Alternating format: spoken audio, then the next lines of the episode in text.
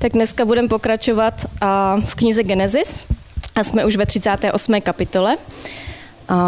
Já to přečtu, ale máte to i v těch svých buletinech, tak můžete když tak sledovat se mnou, kdo je má. V té době se stalo, že Juda odešel od svých bratrů a uchýlil se až k adulamskému muži jménem Chýra. Juda tam spatřil dceru kenánského muže jménem Šua. Vzal si ji za ženu a vešel k ní. Otěhotněla a porodila mu syna. Juda mu dal jméno Er. Pak znovu otěhotněla, porodila syna a dala mu jméno Onan. A ještě znovu porodila syna a dala mu jméno Šela. Bylo to v Kezíbu, když ho porodila. Pak Juda vybral pro Éra, svého prvorozeného, ženu jménem Támar. Ale Judův prvorozený Ér byl zlý v hospodinových očích a hospodin ho usmrtil. I řekl Juda Onanovi, vejdi k ženě svého bratra a splň vůči ní švagrovskou povinnost. Vzbuď svému bratru potomka. Onan věděl, že ten potomek nebude patřit jemu, proto, když vcházel k ženě svého bratra, vypouštěl semeno na zem, aby nedal potomka svému bratru. To, co páchal, bylo v hospodinových očích zlé. Proto usmrtil i jeho. Juda pak řekl své snaše támaře, usaď se jako vdova v domě svého otce, dokud nevyroste můj syn Šéla. Říkal si však, aby také on nezemřel jako jeho bratři. Támar tedy šla a usadila se v otcovském domě. Uplynulo mnoho dní a Judova žena, dcera Šuova, zemřela. Když se Juda utěšil, šel se svým adulamským přítelem Chírou ke stříhačům svých ovcí do Tymy. Támaře bylo oznámeno. Hle, tvůj tchán jde to do Tymy stříhat ovce. Odložila tedy své vdovské šaty, zakryla se závojem, úplně se zahalila a posadila se u vstupu do Enaimu, který je na cestě do Tymy. Viděla totiž, že Šéla vyrostl a ona mu nebyla dána za ženu. Juda ji spatřil a považoval, považoval ji za nevěstku, protože měla zakrytou tvář. Naklonil se k ní u cesty a řekl, pojď, chci k tobě vejít. Nevěděl totiž, že je to jeho snacha. Odpověděla, co mi dáš, když ke mně vejdeš? Řekl, pošlu kůzle ze stáda. Odpověděla, dej však zástavu, než je pošleš. Řekl, jakou zástavu ti mám dát? Odpověděla, svůj pečetní prsten, šňůrku a hůl, kterou máš v ruce. Dal jí to, vešel k ní a ona s ním otěhotněla. Pak stala, odešla, odložila svůj závoj a oblékla si vdovské šaty. Juda pak poslal svého adulamského přítele s kůzletem, aby vzal od té ženy zástavu, ale nenašel ji. Vyptával se mužů v tom místě, kde je ta chrámová nevěstka, která byla v Enajímu u cesty. Odpovídali, žádná chrámová nevěstka tu nebyla. Vrátil se k Judovi a řekl, nenašel jsem ji. Také muži v onom místě říkali, že tam žádná chrámová, chrámová nevěstka nebyla. Juda řekl, ať si to vezme, jen abychom nebyli v pohrdání. Vždyť se mi to kůzle poslal, ale ty jsi ji nenašel. Asi po třech měsících bylo Judovi oznámeno, Tvá snacha Támar se dopustila smilstva a hle, také je ze smilstva těhotná. Juda odpověděl, vyveďte ji, ať je upálena. Když ji vyváděli, vzkázala svému tchánovi, jsem těhotná s mužem, kterému patří tyto věci. A pokračovala. Proskoumej prosím, komu patří tento pečetní prsten, šňůrka a tato hůl. Juda to proskoumal a řekl, je spravedlivější než já, neboť jsem jí nedal svému synu Šelovi. A už ji znovu nepoznal. Když nastal čas jejího porodu, hle v jejím lůnu byla dvojčata. Stalo se, když rodila, že jedno vystrčilo ruku. Porodní bába vzala karmínový provázek, přivázala mu ho na ruku a řekla, toto bude ten první. Avšak když stáhl ruku zpět, hle, vyšel jeho bratr. Řekla, jakou trhlinu si pro sebe protrhl? I dali mu jméno Perez. Potom vyšel jeho bratr, který měl na ruce karmínový provázek. Jemu dali jméno Zerach. Tak jdeme rovnou do toho prvního verše. 38. kapitola, první verš. Divná kapitola, divná rodina. A ten první verš nám řekne tohle. Řekne, v té době začíná, což znamená v té době, kdy Izraelových 12 synů se rozhodlo, že prodají Josefa do otroctví. To jsme měli minulý, minulý týden. Josefovi bratři se rozhodli, že už ho mají dost, je to otravný, táta ho má rád, my ho nemáme rádi, prodáme ho do otroctví, hodíme ho do studny a otro, otrokáři si ho vemou do Egypta. V té době se stalo tohle. Juda Jo, o tom bude celá tahle kapitola o Judovi, to je jeden z těch synů Izraele, že Juda odešel od svých bratrů a uchýlil se až k adulamskému muži jménem Chýra. Což znamená, tenhle Juda, který byl jeden z těch synů, se rozhodl, že už nechce žít se svojí rodinou. Jo, to neznamená jenom, že chtěl prostě mít svůj vlastní byt, je docela, že možná tady v naší kultuře je docela normální, že když vyrostete, je to teda čím dál víc a víc, že vyrostete, že se odstěhujete od rodičů, že si najdete nějaký byt, třeba nějaký podnájem a začnete tam bydlet. A začnete si vařit sami, že jo, uklízet sami poprvé v životě a takové věci. Já si pamatuju, když jsem se poprvé předstěhoval od rodičů, že jsem bydlel sám, tak jsem v první tři měsíce neměl ani vlastní ledničku, dával jsem máslo za okno, protože byla zima trochu, tak to nevadilo, že ne. Na ledničku jsem ještě peníze neměl. Většina z vás víte, když jste se přestěhovali poprvé, že jste prostě tak tak měli na nájem a prostě lednička navíc, že to je takový luxus. To je... A pamatuju si, když jsem si ledničku koupil, tak mě vždycky se líbilo, když jakoby a, boháči v Americe, ale úplně teda off topic, jo, ale um, souvisí to s textem samozřejmě, uh, že boháči v Americe vždycky měli ledničky plný džusu, takových těch, takových malých džusů, si pamatuju, když jsem uh, poprvé si koupil ledničku, jsem mi naplnil Caprison. A to je jediná věc, co jsem v té ledničce měl. Myslím, že Luba si to pamatuje, jsme hráli ping-pong, tak jsem měl vždycky k dispozici Caprisone. Což pingpongový stůl v bytě je taky jako známka toho, že poprvé bydlíte sami, že jo. Uh. A ten text začíná podobně. Juda už nechce bydlet se svojí rodinou.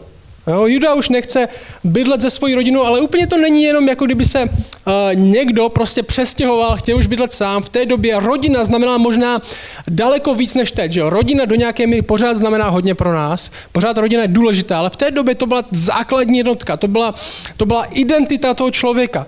Rodina byla v té době víc, byla to základní jednotka, byla to identita neopouštíší, dokud si v podstatě nenajdeš manželku nebo manžela. Potom ti otec dává, předává manželku a stan, oni dva se stanou jedno tělo, opustí matku a otce. A Juda si nenašel manželku. Juda prostě se rozhodl sám od sebe, že odejde od svých bratrů, Juda opouští a najde si nového kamaráda, ten text nám říká. A ten text nám říká, že si našel nového kamaráda, uchýlil se až k adulamskému muži jménem Chýra. Což znamená, Juda se odstěhuje od své rodiny, od své věřící rodiny a najde si nevěřícího borce, který se jmenuje Chýra. To je jako kdyby někdo řekl, už nebudu na kostele, nebudu v Šumperku, tady s těma křesťanama, potřebuji si trochu užít život, potřebuji trochu poznat svět, potřebuji zjistit, o čem to vlastně všechno je a odstěhuji se do Prahy k nevěřícímu kamarádovi, že tam mají dva plus jedna v centru, blízko hospody a tam půjdu. Ten chýra je typ kamaráda, ze kterým když jde ven, tak ví, že to špatně dopadne. Jo, možná znáte tady tohle, takový typ kamaráda. Typ kamaráda, ze kterým neznáte moc své hranice. Víte, že normálně se chováte celkem normálně, ale s tímhle, nebo s touhle, to vždycky jde přes hranice, které se možná sami stanovíte. Že už to nejsou jeho bratři, už to nejsou jeho věřící kamarádi, už není na blízku otce a matky, který možná pomáhají trochu se kontrolovat. Možná někteří z vás mají takového kamaráda, že jsou přátelé, jsou kamarádi, kteří nás od hříchu odvádí, a pak jsou přátelé, pak jsou kamarádi, kteří nás ke hříchu přivádí. Taky dvě skupiny. Jsou kamarádi, přátelé, kteří nás od hříchu odvádí, a pak jsou kamarádi, kteří nás ke hříchu přivádí. Pokaždé, když jsme s nimi, tak se zdá, že hřích nějak moc blízko. To neznamená, že nemůžeme mít kamarády, kteří nevěří jako my, nebo se nechovají jako my. To znamená, že si musíme dávat pozor, zvlášť když se izolujeme od ostatních věřících a dobře víme, jak jsme, jak jsme slabí. Víme, jaký mají na nás vliv zrovna tyhle lidi. Co se tam stane? Verš 2. Juda tam spatřil dceru kenánského muže jménem Šua. No, ten text nám říká kenánského muže. Co to znamená? Proč to říká? Proč je ta národnost tak důležitá? Ta národnost znamená náboženství. tak kdyby ten text říkal, a Juda tam spatřil dceru islamisty jménem Shua. Juda tam spatřil dceru ateisty jménem Shua. A co udělal? Vzal si za ženu a vešel k ní. Prostě našel jsem tam hezkou holku, odstěhoval se do Prahy, našel jsem tam hezkou holku, byl tam s kámošem, vyspal se s ní. Byla to žena, která sdílela hodnoty jeho rodiny. Byla to věřící žena? Ne. Byla to Kénánka. Že my víme, že jeho otec Jákob v těch posledních kapitolách, co jsme měli, strávil 20 let v cizině, aby si našel ženu, která věří stejně jako na jeho táta. A Juda odejde a první věc, co udělá, vezme si nevěřící ženskou, že je to jednodušší, najít si nevěřící je lehčí. Proč? Protože jich je víc. Jsou vedle hnedka. A teď, Bůh Abrahamovi, Izákovi a Jákobovi, to jsou praděda, děda a otec, tady těmhle lidem, Bůh jim slíbil, že skrze ně že požehná, že toto zaslíbení Genesis, já, vám, já vás požehnám a skrze vás se narodí národ Izrael, bude to rodina, která bude sloužit mě, budete sloužit v mém plánu, protože můj plán je skrze tuhle rodinu, je požehnat všechny rodiny, co jsou na zemi. Skrze vás vyjde požehnání všem, protože skrze vás se narodí potomek, ve kterým bude požehnání všem. A tohle zaslíbení Genesis od začátku, že tohle už Bůh říká Evě, Tohle už Bůh říká Evi a tohle pokračuje skrze Abrahama, Izáka a Jákoba. A protože tahle rodina, která je úplně mimo, chápej, stejná jako my všichni ostatní, tak už zbývají jen dva prospekty. Dva prospekty v rodině, skrze který by tohle požehnání mohlo jít dál. Protože otázka je tahle. Šlo to skrze Abrahama, šlo to skrze Izáka, šlo to skrze Jákoba, a teďka má Jakob 12 synů. Skrze koho to půjde dál, tohle zaslíbení, že Bůh bude pracovat a požená všechny ostatní. Už bývá, všechny ostatní synové se v podstatě diskvalifikovali, protože byli taky prasata. A teďka už jenom Juda a Jozef. To jsou dva prospekty, jako kdybychom měli uh, Izrael hledá talent nebo nějakou takovou soutěž, teďka se tam přestoupil Juda a vedle něj Jozef. A jak bychom se dívali skrze, koho bude Bůh pracovat dál. A teďka na scénu přichází první prospekt Juda. A tohle celý se děje, když je Jozef prodán do otroství v Egyptě. Jozef tvrdne v otroství v Egyptě, v cizí zemi, a zatímco Juda jde do cizí země užívat si, a možná na to měl peníze právě z toho, že to byl on, který Josefa do otroství prodal. Že tak měl pár peněz navíc, vezme si nevěřící ženskou. Ta pointa tady je, tohle je celý špatný nápad od začátku. Verš 3 až 5. Co se tam stane? Verš 3 až 5. Otěhotněla a porodila syna. Juda mu dal jméno Er. Pak znovu otěhotněla a porodila syna a dala mu jméno Onán. A ještě znovu porodila syna a dala mu jméno Šéla. Bylo to v Kezíbu, když ho porodila. Z Judova výletu do Prahy, jo, když tak řekneme, jsou tři děti. Jo, myslel, že tam pojede na víkend, trochu si to užít. A už tam zapustí kořeny, že už, a už hledá hypotéku, jaký auto koupím, potřebuje tři, auto na tři sedačky, že jo, má tři děti, nemůže tak je nějaký malý. Mimo svoji rodinu, mimo svoji zemi.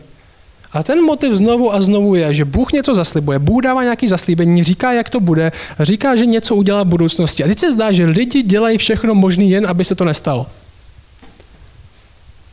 A ta otázka, kterou bychom měli mít my jako čtenáři, je, jak skrze to, jak z takového bordelu Bůh může něco udělat. Jak by mohl Bůh pracovat skrze, skrze lidi jako tyhle? Lidi slyší Boží plán, a nějak to nevypadá, nějak to dlouho trvá, čekat se nám nechce. Pokračujeme dál. Juda zapouští v té cizí zemi s cizíma lidma, mimo svoji rodinu, ještě hlubší kořeny, než zapustil. Verš 6. Pak Juda vybral pro svého éra, pro éra svého prvorozeného ženu jménem Támar. No, tohle je důležitá postava, s tou se ještě potkáme, bude hrát velkou roli. Znamená to, že z judovy cesty do cizí země od své rodiny se nakonec stal život mimo jeho rodinu a vůbec to nebude jednoduchý život. Co se stane? Verš 7. Ale Judův prvorozený Er byl zlý v hospodinových očích a hospodin ho usmrtil. Někteří lidi nemůžou uvěřit, že zrovna takovéhle věci jsou v Bibli. Snaží to nějak omluvit. Ten text nám dává jenom jeden důvod, proč byl Er usmrcen. Jaký to je? Protože byl zlý. A někteří lidi mají představu o Bohu jako o nějaké víle v nebesích, která je tady o to, aby nám plnila přání, měla nás ráda a do ničeho nejlíp nám nekecela. Rozhodně nikoho nesoudila, všechno tolerovala. Říkají se věci jako Bůh, tyjo, Bůh je Bůh lásky a tohle by přece nikdy neudělal. Kdybychom rozuměli lásce víc než On. A tenhle text nám říká, Bůh zabíjí zlý lidi. Bůh zabíjí zlý lidi. A tohle je strašidelný text celkem. Proč? Protože my jsme zlí taky. A někdo řekne, tak tady, tady ještě Bůh, tohle je Bůh starého zákona, že jo? V tom novým už vyrostl, už se polepšil. Tady ještě taková puberta, kde tak na potkání zabíjel lidi, ale ve starém zákoně už byl dospělý Bůh a už tam jen tak miloval. Bůh zabíjí lidi v novém zákoně. A ta otázka v Bibli není tak moc, jak to, že Bůh někoho zabil, ale proč je ještě někdo naživu? Ne tak moc, proč někoho Bůh zabil, ale proč je ještě někdo naživu. Protože jestli Bůh zabíjí zlí lidi, tak co my? Verš 8. Řekl Juda Onánovi, vejdi k ženě svého bratra a splň vůči ní švagrovskou povinnost zbuď svému bratra, bratru potomka. Tady bez toho, aniž bychom znali, znali trochu kontext té doby, to může být trochu nesrozumitelný. O co šlo? A žena v té době neměla moc dobrý postavení. A zvlášť vdova. Jestli vám umřel manžel, tak jste v podstatě zůstal úplně sama, váš v podstatě jediný zdroj příjmů, když jste neměla děti, byl manžel. A teďka jste úplně sama odkázána na to, aby se o vás někdo postaral. A když neměla děti, tak ten zvyk nebo zákon byl, že když muž ženy zemře a ta žena nemá žádný další děti, tak nejbližší příbuzný toho muže, většinou bratr, ale mohli to být i další příbuzní, nejbližší příbuzný toho muže, nejčastěji bratr, se o tu ženu postará i tak, že s ní bude mít potomky potomky, kteří budou vychováni ve jménu toho bratra, který zemřel, aby to jméno pokračovalo toho bratra dál. Jo, je to divná věc, ale takhle to fungovalo. Aby se o tu ženu někdo postaral, aby nejbližší z té rodiny řekl, my bereme teďka odpovědnost za tebe, my se o tebe postaráme, dokonce i děti budeš mít. A jestli si pamatujete, když jsme byli v knize Ruth, jsme měli tu malou sérii na knihu Ruth, tak tohle byla přesně role, kterou na sebe vzal Boaz, když si Ruth vzal a postaral se o ní. Podobný princip. Vzal odpovědnost, postaral se. Opravdový chlap. V téhle rodině však opravdových chlapů moc není. Verš 9. Onán věděl, že ten potomek nebude patřit jemu. Proto když vcházel k ženě svého bratra, vypouštěl semeno na zem, aby nedal potomka svému bratru.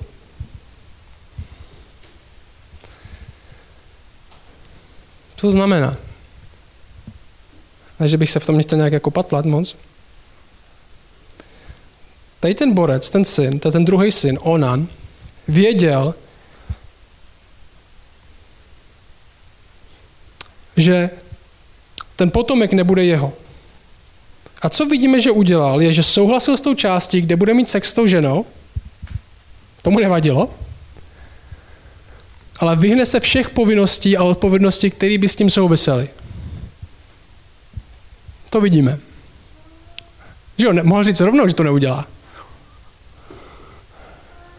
On využil tu ženu a podvedl jí a tak podvedl svou rodinu. A tohle není nic, co skončilo v téhle době, že jo? Jak se muži chovají. Ta otázka, kterou plno chlapů má, je pořád, jak můžu mít sex a zároveň nemít odpovědnost. To je přesně to, co dělá on, to je přesně to, co dělá plno chlapů dnes.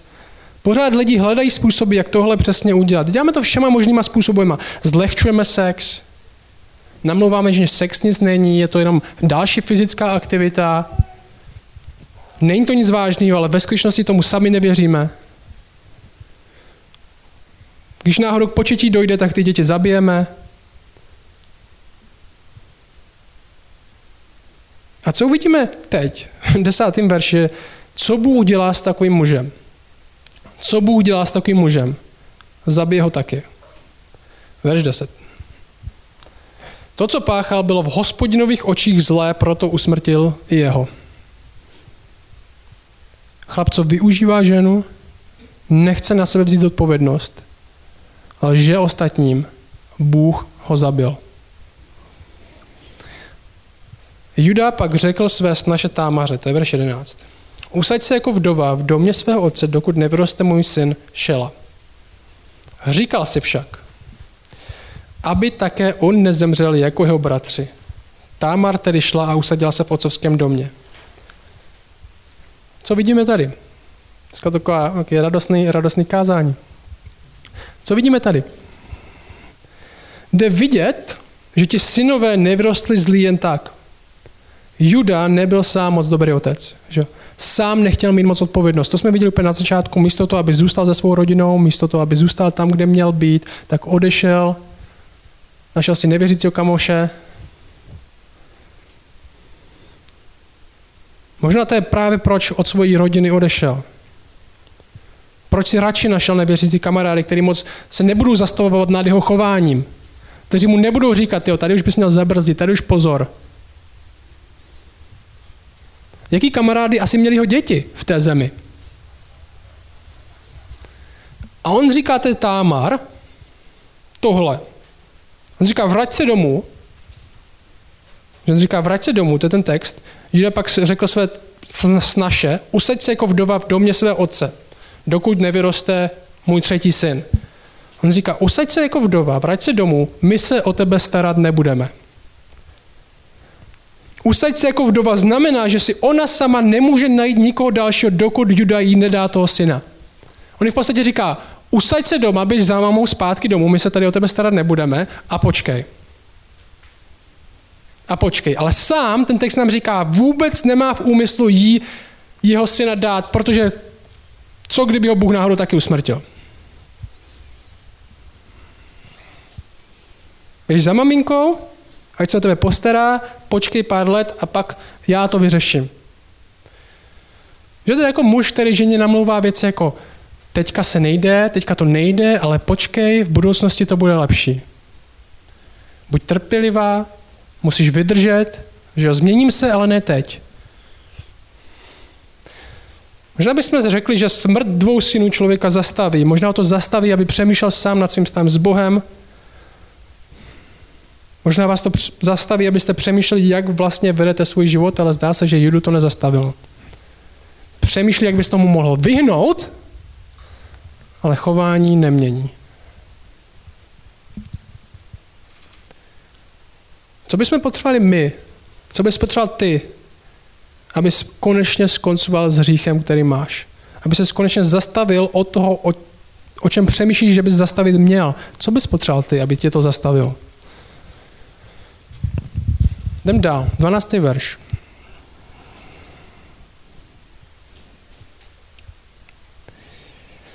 Já ten tón, který mám, je proto, že ten text je takový, jaký je. Verš 12. Uplynulo mnoho dní, dlouho, dlouhá doba, a judova žena dcera Šuova zemřela.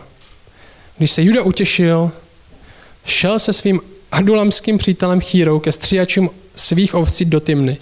Pointa je, trvalo to fakt dlouho, byla velká doba, Juda už má jenom syna, všichni ostatní mu zemřeli a zase odchází za svým kamarádem, že stříhání ovcí, to byla taková společná akce, že jo? většinou, když jste pastevec, když pasete ovce, tak jste rozesetí po různých polích, nevím, jestli jste někdo někdy pasli ovce, asi ne. Peťo, ne? Nikdy? Tak jste prostě, představte si, že jste různě na polích, rozesetí, nikdo se moc, uh, že jo, sedíte tam, pas, pástovce znamená uh, bych řekl, sedět na zadku a dívat se, jak se pasou.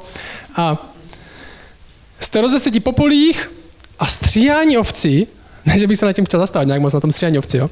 Ale střídání ovcí je prostě společenská událost, protože se setkáte všichni v jednom městě, jste už spolu, střídáte ovce, nějaká flaška koluje.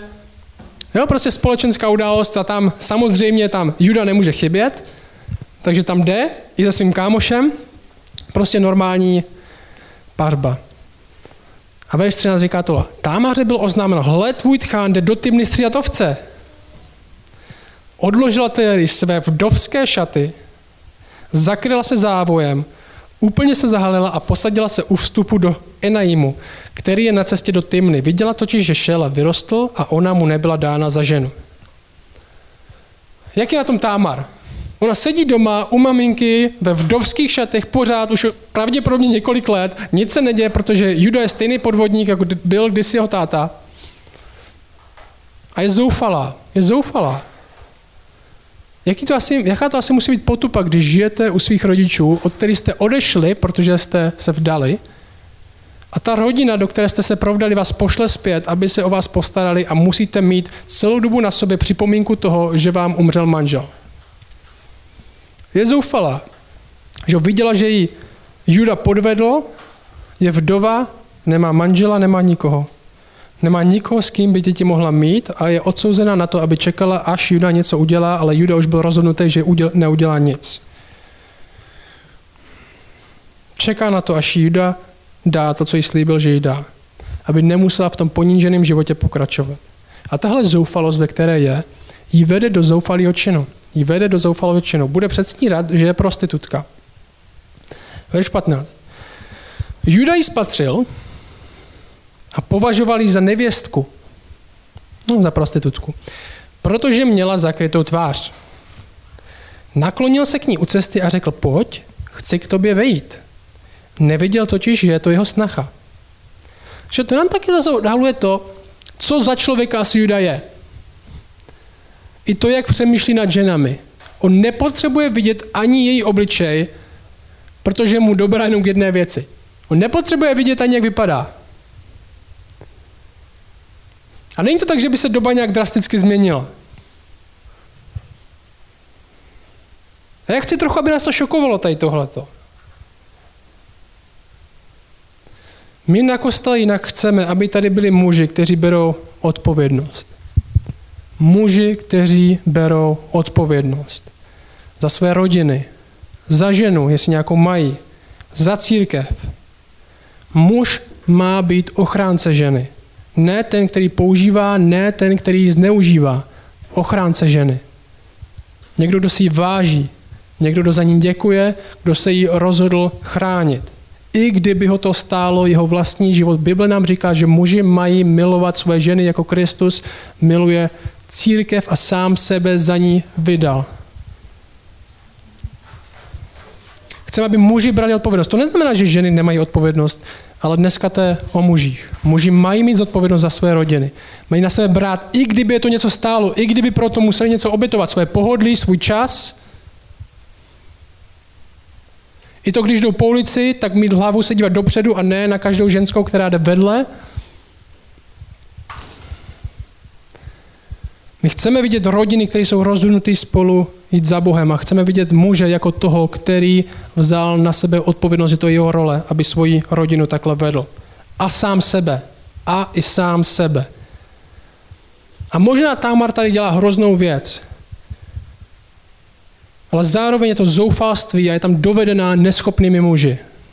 A těch je církev plná pořád. A odpověděla, verš 16 končí, co mi dáš, když ke mně vejdeš? Jo, jak mi zaplatíš? Řekl, pošlu kůze ze stáda a on odpověděl, dej mi však zástavu, než je pošleš. Řekl, jakou zástavu ti mám dát? Odpověděla, svůj pečetní prsten, šňůrku a hůl, kterou máš v ruce.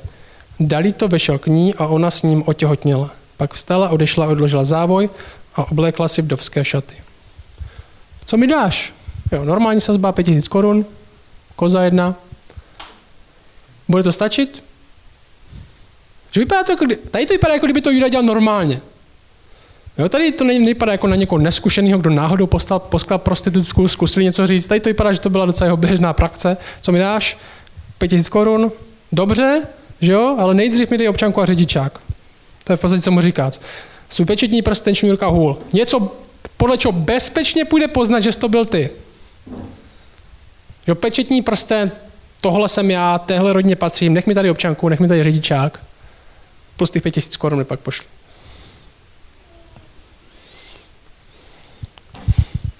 Verš 20. Juda pak poslal, to je, to je mazec, Juda pak poslal svého adulamského přítele s kůzletem, aby vzal od této ženy zástavu, ale nenašel Tohle ten kamarád, to je kamarád, který když spíte s prostitutkou, tak on pak půjde a zaplatí to za vás té prostituce. To je typ toho kamaráda, který Juda si našel v té cizí zemi. A na nic se neptá. A, víš, tam je jedna taková prostitutka, tam u té cesty, já jsem s ní spal, řekl jsem mi, že mám donis kozu, teďka nemůžu, protože tady zrovna uh, ležím na gauči, uh, vezmeš to kůzle a půjdeš zaplatit té prostituce, jo, jasně, normálka. Náramný kamarád. A takým kamarádům se vyhýbejte. Obklopujte se lidmi, kteří vás budou víc víc k Bohu, ne podporovat v cestě od něj. A znovu říkám, to neznamená izolovat se od lidí, kteří nevěří jako my. To znamená, že víme, když jsme izolovaní od lidí, kteří věří jak my, tak máme tendenci polevovat, měnit hranice. Ale to pomalu, pomalu, pomalu, pomalu a pomalu, až jsme úplně mimo. Až jsme v cizí zemi se třema dětma. Verš 21. Takže jeho kámoš Chýra tam jde, vyptával se mužu v tom místě, kde je ta chrámová nevěstka, která byla v Enaimu u cesty. Odpovídali, žádná chrámová nevěstka tu nebyla. Že jo, to bychom viděli, kdyby tady byla nějaká prostitutka, máme přehled.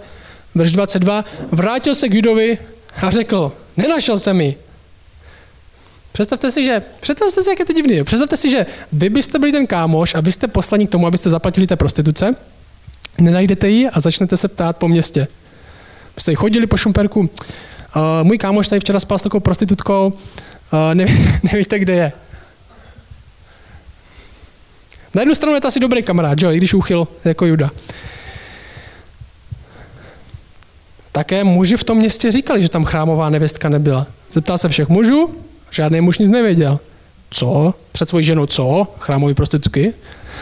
To neznám, to tady, tady žádní nejsou. Juda řekl, ať si to vezme, jen abychom nebyli v pohrdání. Vždyť jsem mi to kůzle poslal, ale ty si nenašel. O, jen abychom nebyli v pohrdání. Aby si o nás někdo náhodou něco neřekl. Že tohle imbecil, tohle chlap, který mu Bůh zabil dva syny, protože byli zlí a on se bojí toho, co by si lidi asi řekli. Nech to na, na, na nebe chvilku působit. Co strach z lidí říká o tobě. A jestli žiješ v kultuře, kde nejsi v pohrdání, když se sice s procentkou vyspíš, ale dobře ji zaplatíš, tak možná je čas změnit kulturu. A tam je Juda dovedl, do tohohle světa. Tam založil rodinu. Ale poslouchej, to je stejné jako my. Možná si myslíme, tyjo, tak Juda to je blázen, my jsme na tom úplně jinak než on.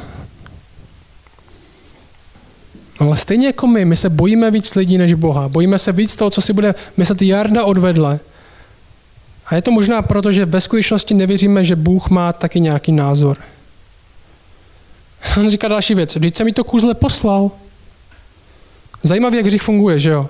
Jak máme ho tendenci omlouvat hledat něco, co jsme udělali honosně. Tak jako jo, ukradl jsem tam to, ale ukradl jsem to, protože jsem to hodně potřeboval. Sice jsem spal s prostitutkou, ale dobře jsem mi zaplatil. Jako udělal jsem tady tohle, ale kdyby ostatní lidi věděli proč. Co kdyby psal někdo o tvém životě? Že možná to zní vtipně, jo, jako spal jsem s tou prostitutkou, ale dal jsem mi kozu. Co kdyby psal někdo o tvém životě a o tvých hříších? A my bychom se teďka mohli číst i o tvých myšlenkách, když ty hříchy děláš. Jak směšný by to přišlo nám. Jakým způsobem máme tendenci omlouvat svůj vlastní hřích sami sobě, aby jsme se necítili špatně. Tak jako jo, udělal jsem to, ale kdyby ostatní věděli, nebo teďka jsem, teďka jsem takýmhle stavu, nebo jo, ale pak zítra už to nebudu dělat.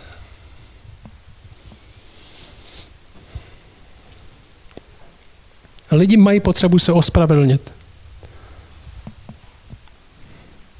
Verš 24. Asi po třech měsících bylo Judovi oznámeno, tvá snacha Támar se dopustila smilstva. A hle, také je ze smilstva těhotná. Juda odpověděl, vyveďte ji, ať je upálena. Že jaký pokrytec? Jaký pokrytec chlap, který jedná jak chce a pak ostatní soudí za to, že se chovají úplně stejně jako on. Ale o mým hříchu nikdo neví. Vyvejte ji ven, ať je, že jo, zloděj křičí, chyťte zloděje. On byl stejně tak vdovec, že on udělal to sami. To je mazec. Zloděj chyť, křičí, chyťte zloděje. A možná se zdá, že hřích, když o něm nikdo neví, tak není tak hrozný. Verš 25. Když ji vyváděli, zkázala svému tchánovi, jsem těhotná s mužem, kterému patří tyto věci. A pokračovala, proskoumej prosím, komu patří tento pečetní prsten, šňůrka a tato hůl. Chtěl vidět jeho výraz v obličeji. Juda to proskoumal. Koukáš prsten? Hmm. Jak to bylo zkoumal, že? A řekl si, spravedlivější než já. Je spravedlivější než já, neboť, což neznamená moc, protože on moc spravedlivý není, že jo? Je spravedlivější než já, neboť jsem jí nedal svému synu Šelovi a už jí znovu nepoznal. Nečekej, až budeš ve svým hříchu dopaden. Vyznej ho. A poslouchej, Juda odešel. Stejně jako člověk, který byl ve sboru, který byl v církvi, který chodil do kostela, odešel, odstěhoval se, odstěhoval se pryč, odstěhoval se do jiného města od lidí, kteří na něj mohli mít vliv, od lidí, kteří šli za Bohem, šel do města země za lidma, kteří Boha nenásledovali, mysleli si, myslel si možná, že tam konečně nalezne svobodu že tam konečně nalezne svobodu. Obklopil se lidmi, kteří ho v ničem nezastavili. A myslel si, že v tom je možná svoboda, že jo? Lidi, kteří mi neřeknou dost. Už nepotřebují své bratry, už nepotřebují tátu, lidi, kteří mi neřeknou dost.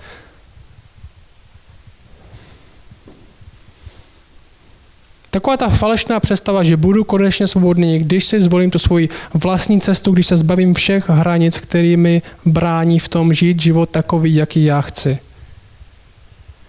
cestu, kde mě nebudou poutat žádný ty blbý pravidla. A o tom jsme mluvili, že jako když si ryba myslí, že bude skutečně svobodná, když se dostane na poušť, když ji konečně nebudou poutat pravidla té vody, ve které žije celý život. Ale skutečnost je, že my jsme skutečně svobodní, když žijeme pro to, pro co jsme skutečně stvoření.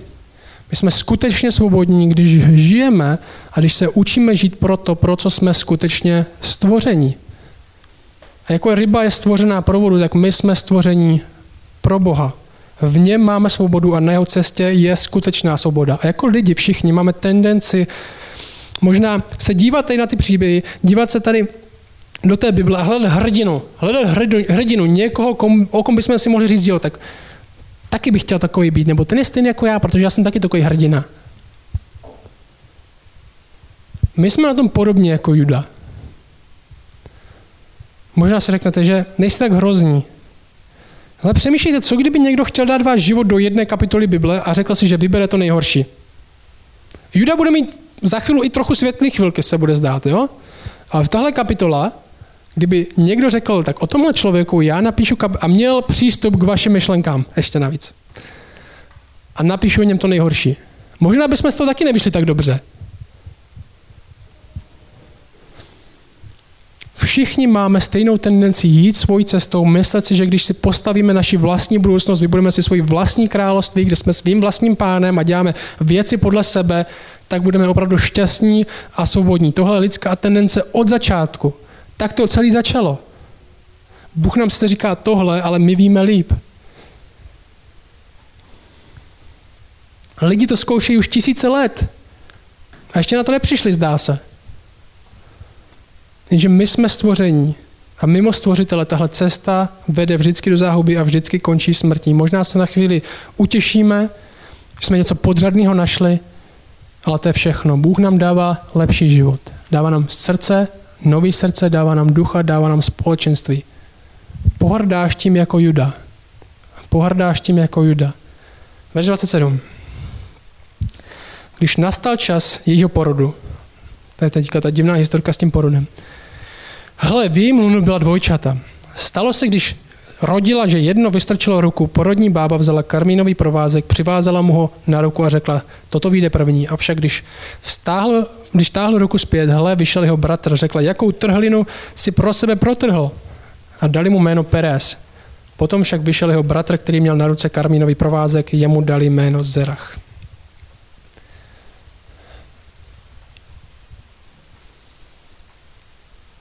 Co to znamená? Všechno tohle. Co to znamená? Znamená to tohle.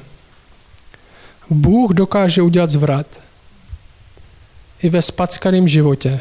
Bůh dokáže udělat zvrat i ve spackaném životě. A to přesně dělá s náma. A to přesně dělá s náma. Juda a Támar. Přemýšlejte tím. Juda a Támar.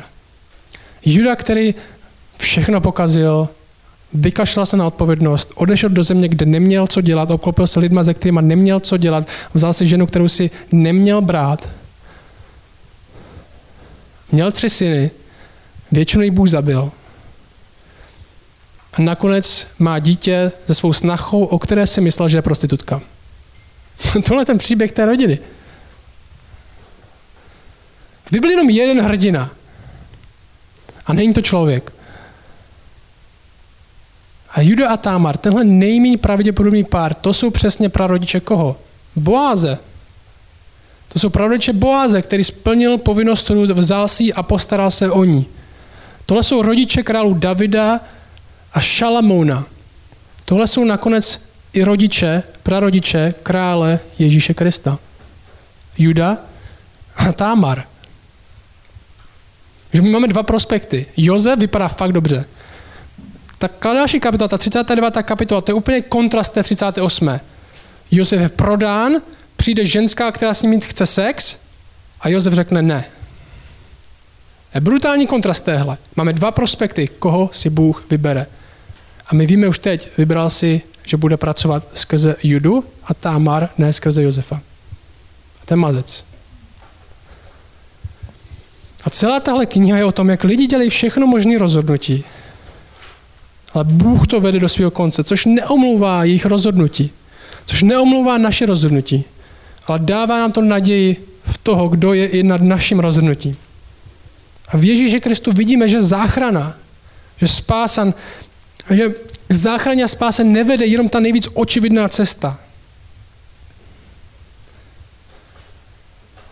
Nakonec ta naše naděje, kterou máme jako křesťané, jako věřící, jako ten náš malý kostelík v Šumperku, je ta, že ne naše království je třeba budovat,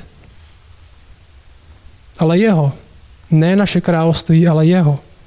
My bereme odpovědnost na sebe tím, my bereme odpovědnost za své rozhodnutí, my jako muži, jako ženy bereme odpovědnost za to, jak žijeme, ale zároveň my známe jednu věc. Zároveň my známe krásnou věc. My bereme tu odpovědnost a tu tíhu všeho té odpovědnosti, ale nakonec se nezhroutíme z té tíhy odpovědnosti, kterou máme. Proč? Protože nakonec víme, že i nás drží v ruce Bůh. My máme obě věci. Máme odpovědnost a naději. Křesťanství není život, kde teďka musím teda dodržet nějaký pravidla. Není to o tom, že Bůh nás stvořil a plus teďka strašně zajímá, abych něco dodržoval.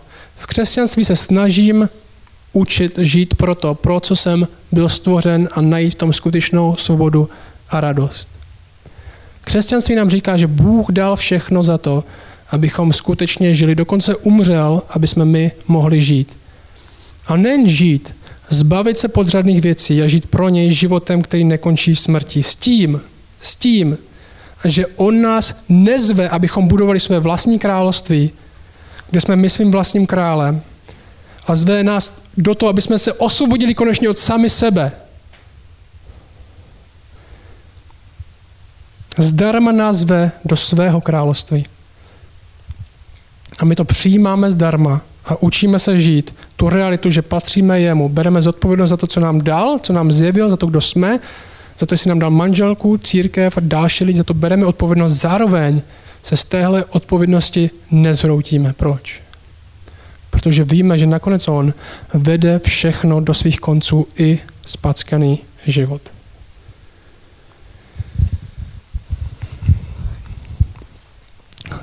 Tě prosím za nás, za jednotlivce dneska, aby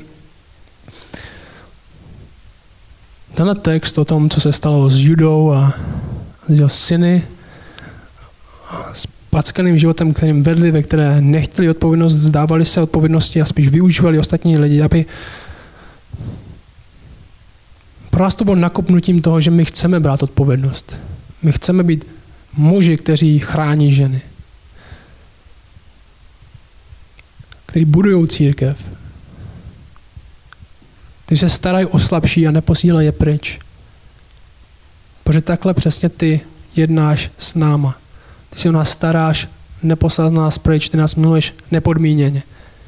Ti prosím, aby tohle, tohle království, které vytváříš, aby jsme my jeho byli skutečnou součástí, aby nás to proměňovalo k tomu, aby jsme byli více jako ty. Aby jsme nelpěli na tom, že na našem nějakým vlastním trůnu nebo na naším vlastním malým království, ale aby jsme se svobodně konečně mohli vzdát sami sebe a žít pro tvé království. Amen.